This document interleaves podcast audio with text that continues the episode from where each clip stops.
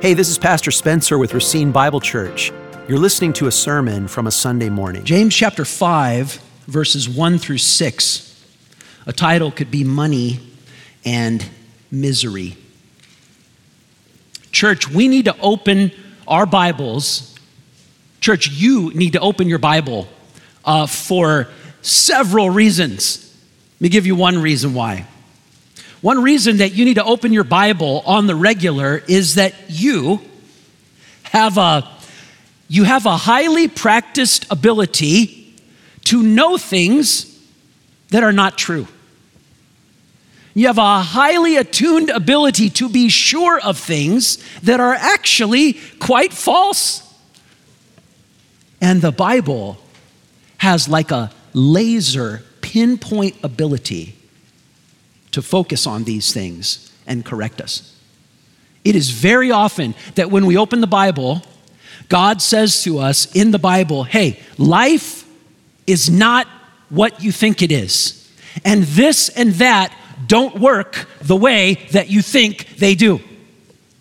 I sometimes picture if God was just gonna, like, I don't know, put his put his hands out and talk to us, that God would maybe say something like this You people don't know half the stuff that you think you know, and the half that you think you know just ain't so. We're confused about everything. And we tell ourselves stories that we like, but the fact that we like them doesn't make them true. We are mistaken about a lot of things, and one of the things that we're very mistaken about is money. Because we all know, we are all very sure, right, that the wealthiest are the best off. And everybody would be better off if they were more wealthy. We are very sure of that. That being rich is way more desirable than not being rich. We are dead right about that all the time. And the Spirit of God says, You don't know half the stuff that you think you know about something as common and everyday as money. As we read James chapter 5, verses 1 through 6, you'll observe as we read it that these things are mentioned riches, gold, silver, luxurious garments. I wonder who has the most expensive garment in here this morning and who shops at Goodwill. You know, the, the garments that he's talking about here, they probably literally had jewels embedded in them. And yet, you'll notice here that the garments, the luxurious garments, are moth eaten, and the gold and the silver is corroded and moldy and rusty and rotten. As you read this text, know that the, this is classified as a diatribe a rapid fire diatribe. You say, What's a diatribe? You know what a diatribe is. When your dog did his business on somebody's yard, and some little lady ran out that screen door and started hollering at you, that was a diatribe. I have been subjected, uh, true, true, in this very building, in our little counseling room there, I've been subjected to several diatribes where I'm counseling somebody and telling them things that they don't want me to tell them. And I've been told plenty of times that of all the pastors ever in the world, I'm the lousiest. When someone is ushering a diatribe at you, these things happen. One, they tend to talk faster, not slower. Two, they tend to talk louder, not quieter. And you will find that in this text. Of all of all the, the entire epistle to the James, the shortest little staccato sentences are right here in James chapter 5, verses 1 through 6. James 5, money and misery. Come now, you rich, weep and howl for the miseries that are coming upon you. Your riches have rotted, and your garments are moth eaten. Your gold and silver have corroded, and their corrosion will be evidence against you and will eat your flesh like fire. You have laid up treasure in the last days. Behold, the wages of the laborers who mowed your fields, which you kept back by fraud, are crying out against you. And the cries of the harvesters have reached the ears of the Lord of hosts. You have lived on the earth in luxury and in self indulgence. You have fattened your hearts in a day of slaughter. You have condemned and murdered the righteous person. He does not resist you. Here in this text, where James unleashes a diatribe against the exploitative, greedy, self indulgent, wealthy.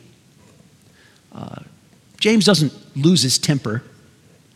James isn't out of control. He's under the inspiration of the Holy Spirit, and he is delivering a very true, very needed diatribe against the greedy, self indulgent, exploitative, unjust rich.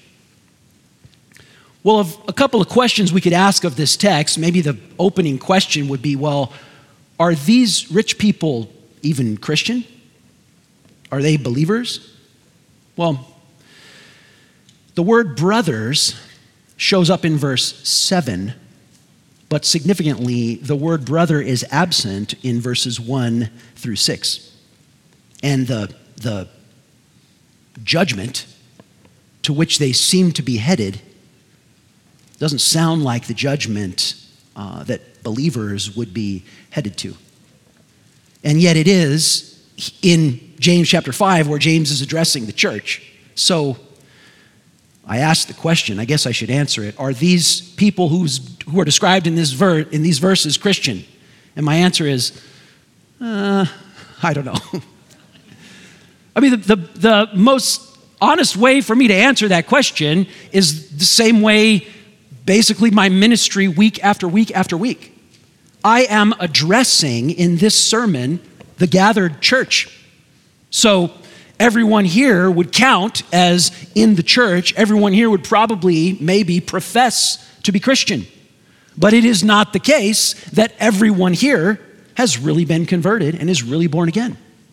There are always folks who profess Christ, but who do not possess Christ. In fact, our, our overall theme in this 18, 19, 20 year sermon series on James is that James gives us the tests of living faith. So we found in James chapter 1 what's the how do we if if i profess christ how do i know if i really possess christ well james 1 says you know that by what your how you encounter trials in your life if trials make you lose your faith and curse God, that shows that you professed but you didn't really possess. But if trials strengthen your faith and form within you the beautiful character of Christ, then I can see that you really do possess Christ. And then after that, it was how we encounter sin and temptation and lust when it's conceived gives birth to sin. And sin, when it's accomplished, brings forth death. And then we saw in James chapter 2 the difference between those who profess Christ and those who actually possess Christ is that there's a, there's a, a, a partiality toward the rich, just like here in James chapter 5, and there's a mistreatment of the poor. And you can't really be in Christ if you're always partial toward the rich and, and you mistreat the poor. And then, then in James chapter 2 is where he says, You have faith, but your faith is like the faith of a demon. It, you don't really possess Christ. Then the biggest test probably is in James chapter 3, where he says, It's your speech. Your tongue betrays you. You say that you are in Christ, but by your speech, I can tell that Christ hasn't taken up residence in your character and in your, in your conscience and in your heart. That in James chapter 4, it was that you, you don't trust God's providence, you just trust your own making of plans. And here, in James chapter 5, we're back to this test of money.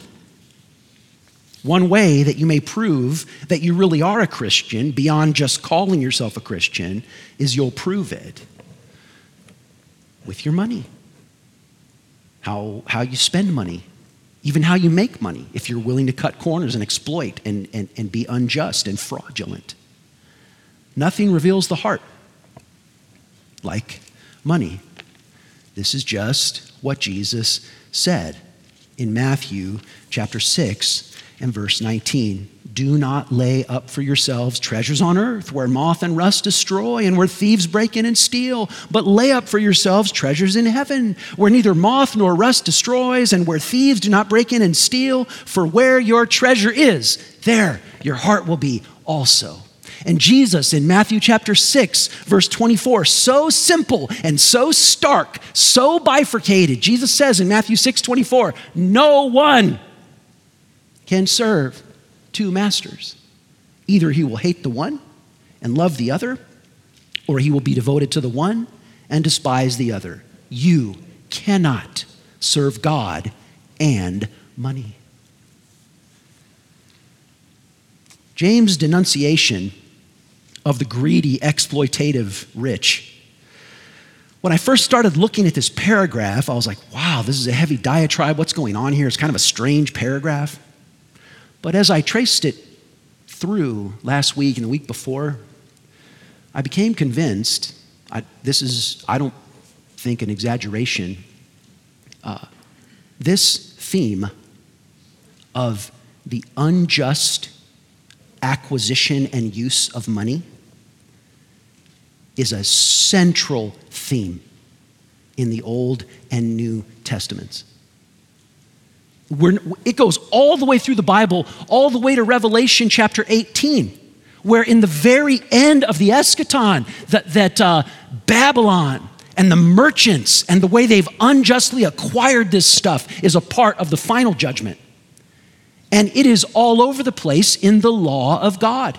It's all over Exodus and it's all over Deuteronomy. There are so many laws in there about being fair, about paying the wages on time, about not defrauding, about how you can and can't loan money and, and what you can and can't charge, and all these, this teaching about generosity toward the poor. And if you know the, the Old Testament, so you have the law in Exodus and Deuteronomy, and then you have the prophets a little bit later on. And this is how it works. Please don't get this question wrong. You have the law, and then here's the question Does Israel keep the law or break the law? Israel breaks the law. And so the prophets are so many diatribes against Israel for breaking the law. And pretty much any one of the prophets that you look at, the major prophets and the minor prophets, the, the prophet is saying how unjust Israel has been, how greedy Israel has been, how Israel has exploited the poor, and the sojourner, and the widow. And God judges her for that. James' denunciation of the greedy rich of the exploitation is uh, all throughout Scripture. Isaiah has this unforgettable phrase in uh, his third chapter and 15th verse where he says, You are grinding the faces of the poor. The Lord will enter into judgment with the elders and princes of his people. It is you who have devoured the vineyard and who spoil the poor what do you mean by crushing my people? What do you mean by grinding the face of the poor, declares the Lord of hosts? Isaiah 3, verse 15. It shows up in uh, Zechariah chapter 7.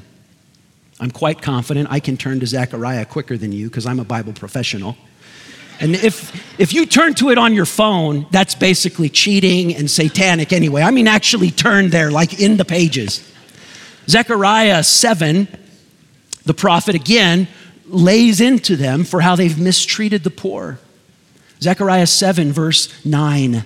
Thus says the Lord of hosts render true judgments and show kindness and mercy to one another. Do not oppress the widow, the fatherless, the sojourner, or the poor, and let none of you devise evil against another in your heart. But they refused to pay attention and turned a stubborn shoulder and stopped their ears that they might not hear. They made their hearts diamond hard. What an image. Zechariah uses this valuable jewel to indicate how hard the greedy, luxurious, self indulgent hearts have become. They made their hearts diamond hard. Lest they should hear the law and the words that the Lord of hosts had sent by his Spirit through the former prophets. Therefore, great anger came upon them from the Lord of hosts. As I called, and they would not hear, so they called, and I will not now hear them, says the Lord God of hosts. And I scattered them with a whirlwind among all the nations that they should not be known. Thus, this land is left desolate, so that no one goes to and forth in it. Zechariah there says nothing less than Israel lost her land and was scattered among the nations because of how unjustly she treated the poor, the sojourner, and the widow. This text in James 5 is from a, from a long line of biblical texts indicating this same warning. And so it's a diatribe that we need to receive. And it's a warning that we need to hear. This text corrects the way we think about money and how much of it we really need and what we ought to do with the excess. This text doesn't say, and the Bible doesn't say, that God hates money. This text doesn't say, and the Bible doesn't say, that God hates gold and silver. God actually created gold and silver. They were on the earth before, before the fall. It, in fact, it is God that gives us the blessing of the ability to work and make wealth. This text is not saying that you cannot have money or you cannot acquire wealth. But this text and texts like it say very clearly that you cannot uh, have money which is unjustly and dishonestly obtained and that you ought not have money in a greedy, self indulgent, God ignoring kind of way. The, the rich in James 5 are not condemned for being rich, but they are condemned, verse 5, for living self indulgently. They are condemned, verse 4, for committing fraud and being dishonest in their payments.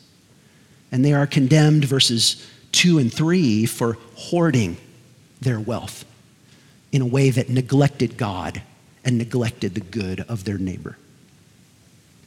One commentator said, There is no sin in merely being rich. Where sin exists among the rich, it arises from the manner in which wealth is acquired, the spirit with which it tends to engender in the heart, and the way in which that wealth is used. So let's delve into this diatribe. We'll see uh, four, four features of this fierce diatribe. And this outline, and uh, actually all the scriptures that I'm mentioning, they're up on the digital bulletin. If you don't get them down, you can always look them up later. Uh, so, f- four features here in this ferocious diatribe that James gives against the rich. Number one, they hoard a lot, but in their hoarding, they are only stacking up evidence against themselves. They hoard many stacks of gold and silver and money. They hoard a lot, but they're only stacking up evidence against themselves. He says there in verse 3 Your gold and silver have corroded, and the corrosion will be evidence against you. They'll eat up your flesh like fire. You have laid up treasure in the last days.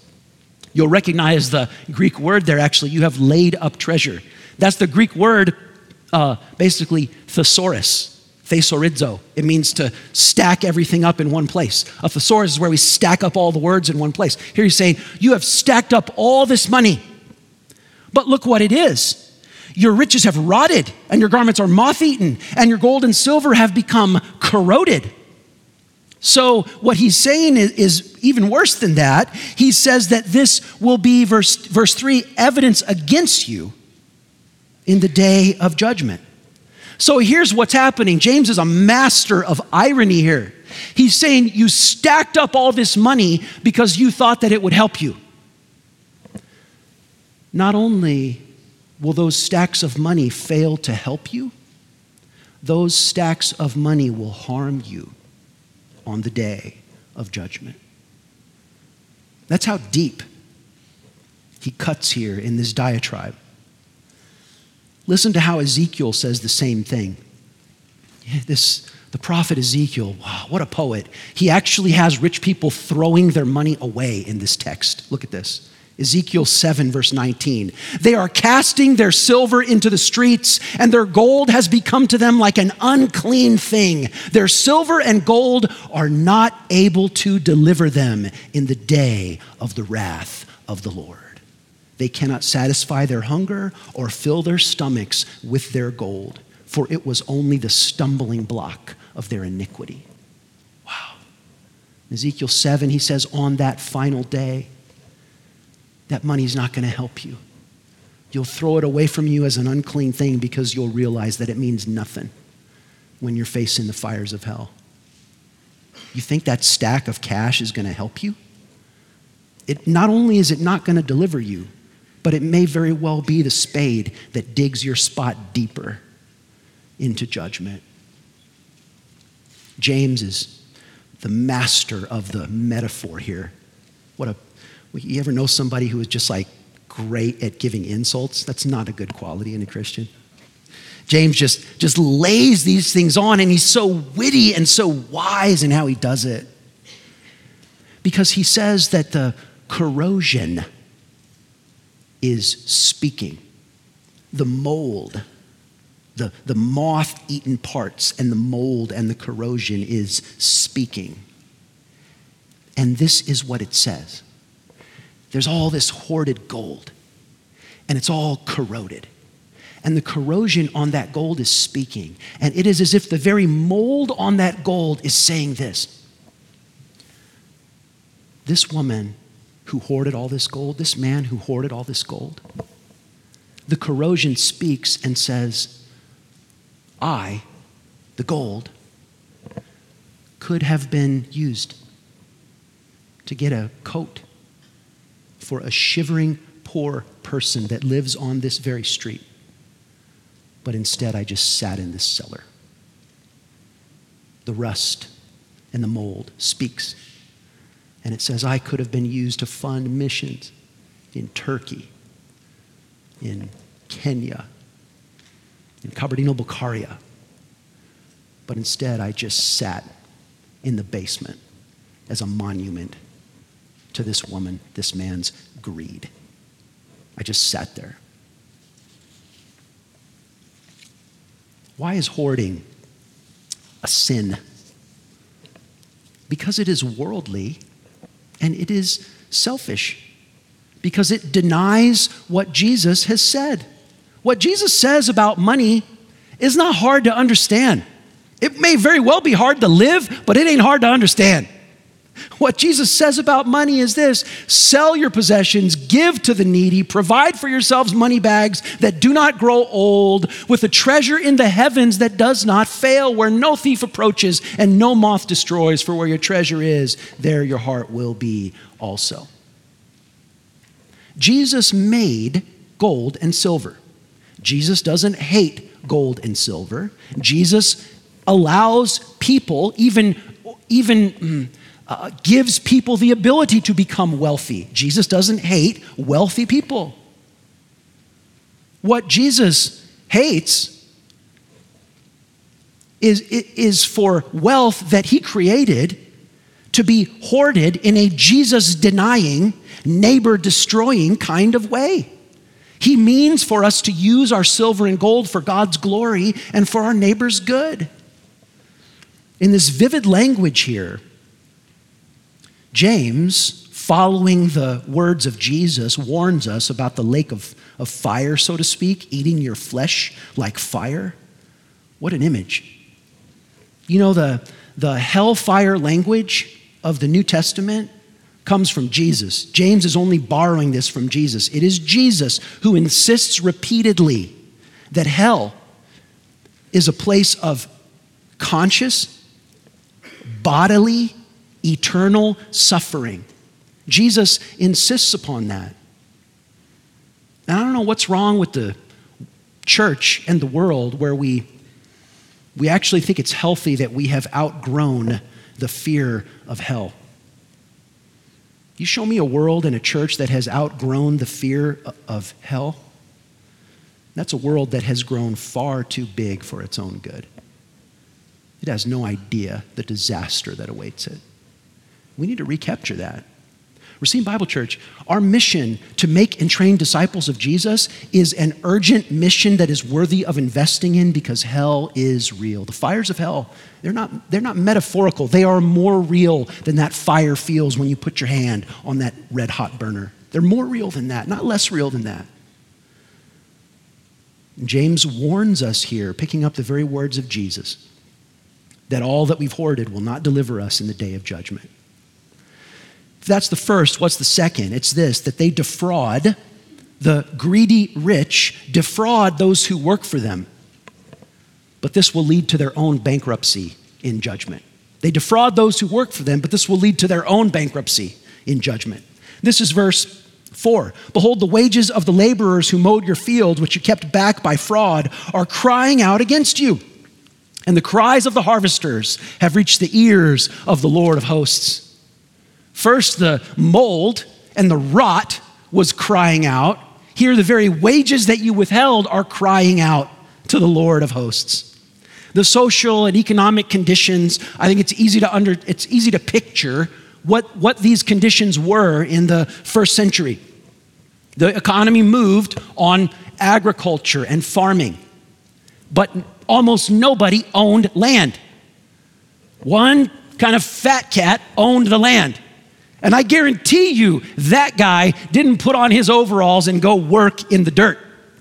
He just collected the money, and all the day laborers, not dissimilar from the day laborers that we see right around here during harvest season, all the day laborers would show up and they would work.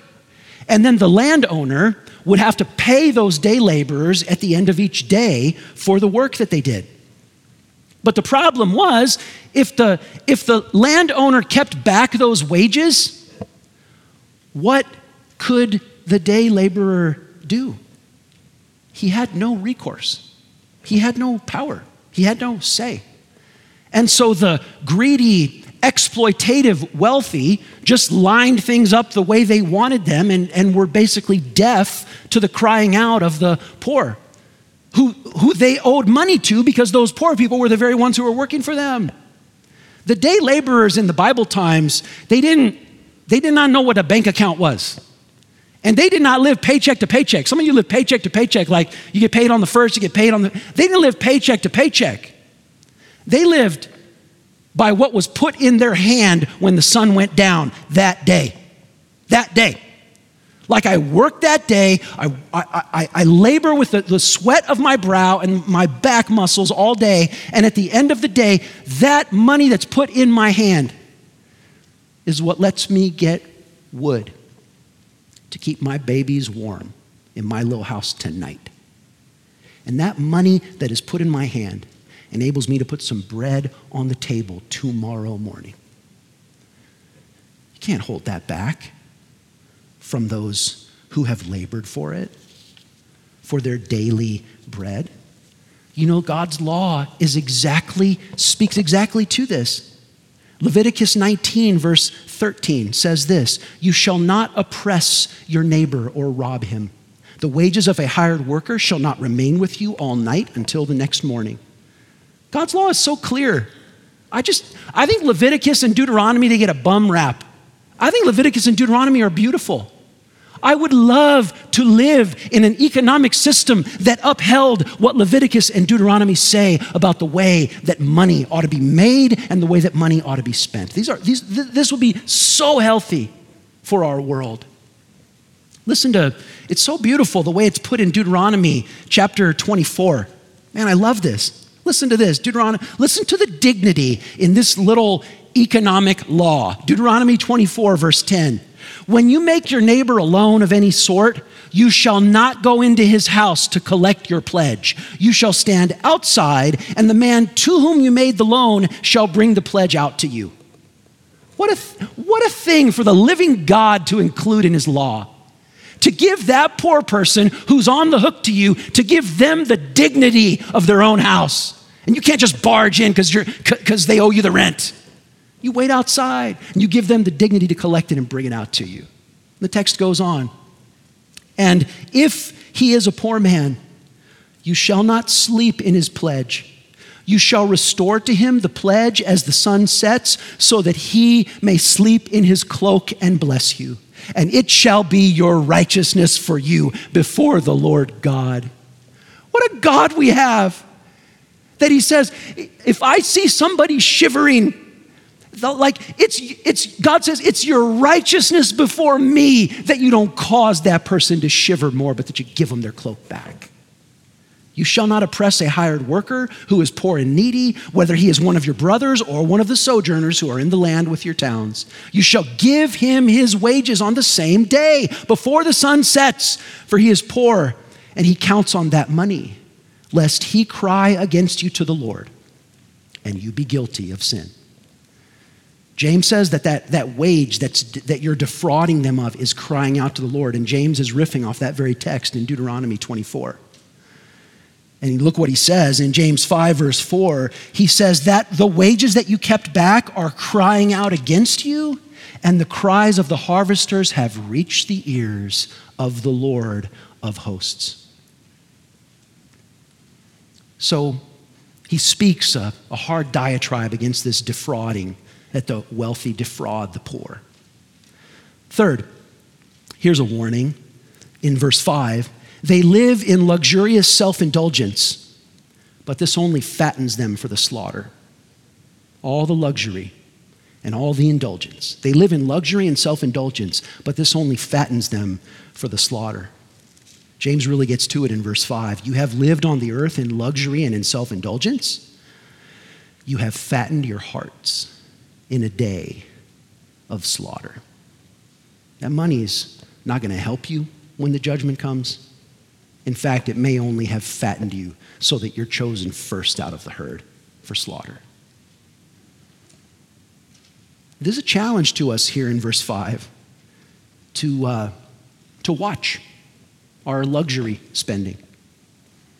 The more we surround ourselves with more and more and more and more, the harder it is for us to hear God and to hear our neighbor the less likely we are to cultivate that, that trimness, that, that of, of spiritual muscle.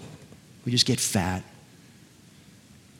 You know what I noticed in verse 5? You ever notice this? Look at verse 5. You have lived on the earth in luxury. You ever slow down like, well, ain't nobody living on the moon? Why did he put your living on the earth? Like, where else is he gonna live? I listened to a podcast last week. This guy is like some kind of crazy genius. And Elon Musk was talking about how pretty soon we're going to live on Mars and like mine stuff up there. I'm like, I don't know if I believe it or not, but that guy is crazy smart. I don't know if we're going to end up on Mars or not. But James says here, you're living on the earth. Why does he say on the earth? Well, because a day is soon coming. James 4, verse 14 you do not know what tomorrow will bring. What is your life? For you are a mist that appears for a little time and then vanishes. You live now on the earth. You have stacks of cash on the earth. You have luxuries and you have a quote unquote great life on the earth. And your life on the earth it's like that compared to what life really is.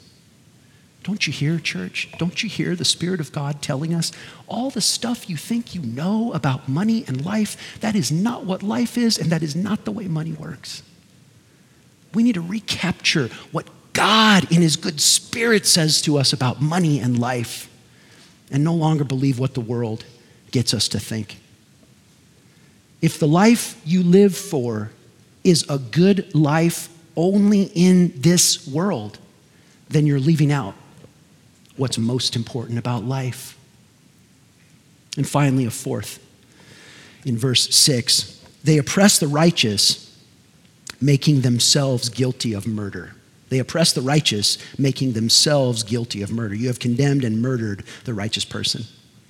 James here fits this in with the Old Testament prophetic teaching about justice and about how the wealthy use their money to turn justice into injustice because they bribe the court system, they rig the system, and with their money, they turn justice into injustice, and so they get away with things that they shouldn't get away with.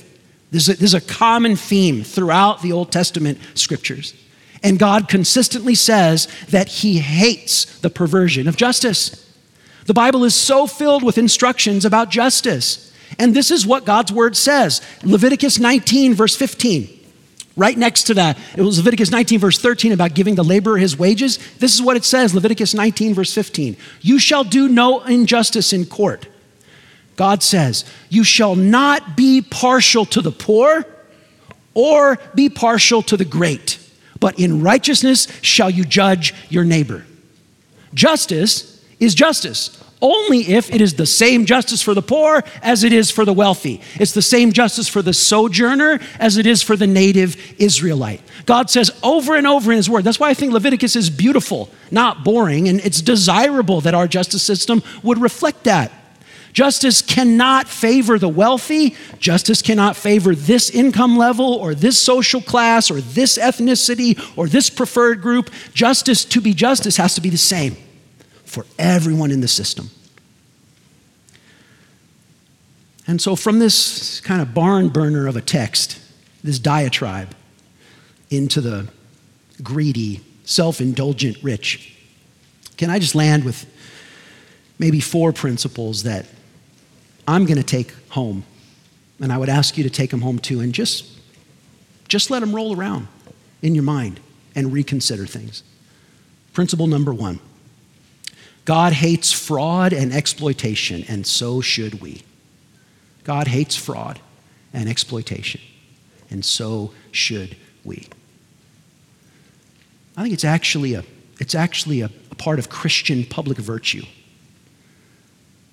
to want these predatory payday loan places to shut down because they are grinding the faces of the poor. I think it's a part of public Christian virtue that we would not support the lottery. The lottery is bankrupting the most needy poor among us. God hates fraud and exploitation, and so should we. Number two, God cares about the poor, and so should we. God cares about the poor, and so should we. Church, Christian love, church, Christian love is not a song. Christian love is not a sentiment. Christian love is not a slogan. How many times, First John, for instance, James, for instance, Deuteronomy, for instance, how many times does God say, you, you say that you love your brother, but giving your brother 20 bucks would say it a lot better. we could say that we care, but we need to show that. We need to show that with our generosity. God cares about the poor, and so should we. Number three, Jesus didn't live life in luxury and self indulgence, so neither should we. Jesus didn't live life in luxury and self indulgence, so neither should we. This, this, text is a good warning to us to be careful that we're not overly self indulgent in, in the way that we use money. It's a, it, it, it is a danger that if we, if we get really, really comfortable, it's hard for us to be positioned to be on mission. Number four, money and pleasure can dull our senses to the urgency of the mission, the urgency of the end. Money and pleasures can dull our senses to the urgency of the mission and the urgency of the end. We, we forget how real hell is. We forget how close we are to the precipice because we're so comfortable and we have everything taken care of, like the guy that just stacks it up in the, in the, in the silo. Be careful that the good stuff of this world doesn't distract us from the coming judgment and from the urgency of our mission. Because, church, we have, we have a mission is to make and train disciples of Jesus. And this mission is worthy because Jesus is so worthy. He's the fairest of 10,000. To have Jesus is to have everything. And so this is why the, this is why the mission is worthy.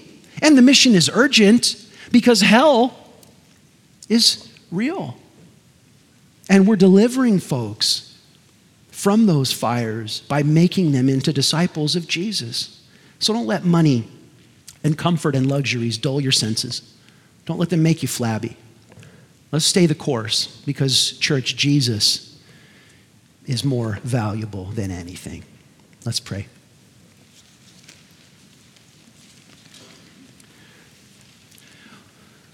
Lord Jesus, as we bow before you, we, we ask that you would awaken us. We adopt uh, a way of thinking about money that's perhaps far less biblical and far more worldly than we ought to. So, Jesus, awaken us, show us, help us to see. And Lord Jesus, your yoke is easy and your burden is light. Oh, Jesus, to serve money is a horrible, horrible master. To serve the opinions of people around us is a horrible, horrible master. But Jesus, to have you as our master is to have the one who is gentle and whose yoke is easy and whose burden is light. So free us up from the tyranny of other masters that we may serve you with a light and a glad heart. Lord Jesus, hear your children as they pray. Amen. To find out more about our ministry, contact us at racinebible.org. Thank you for listening.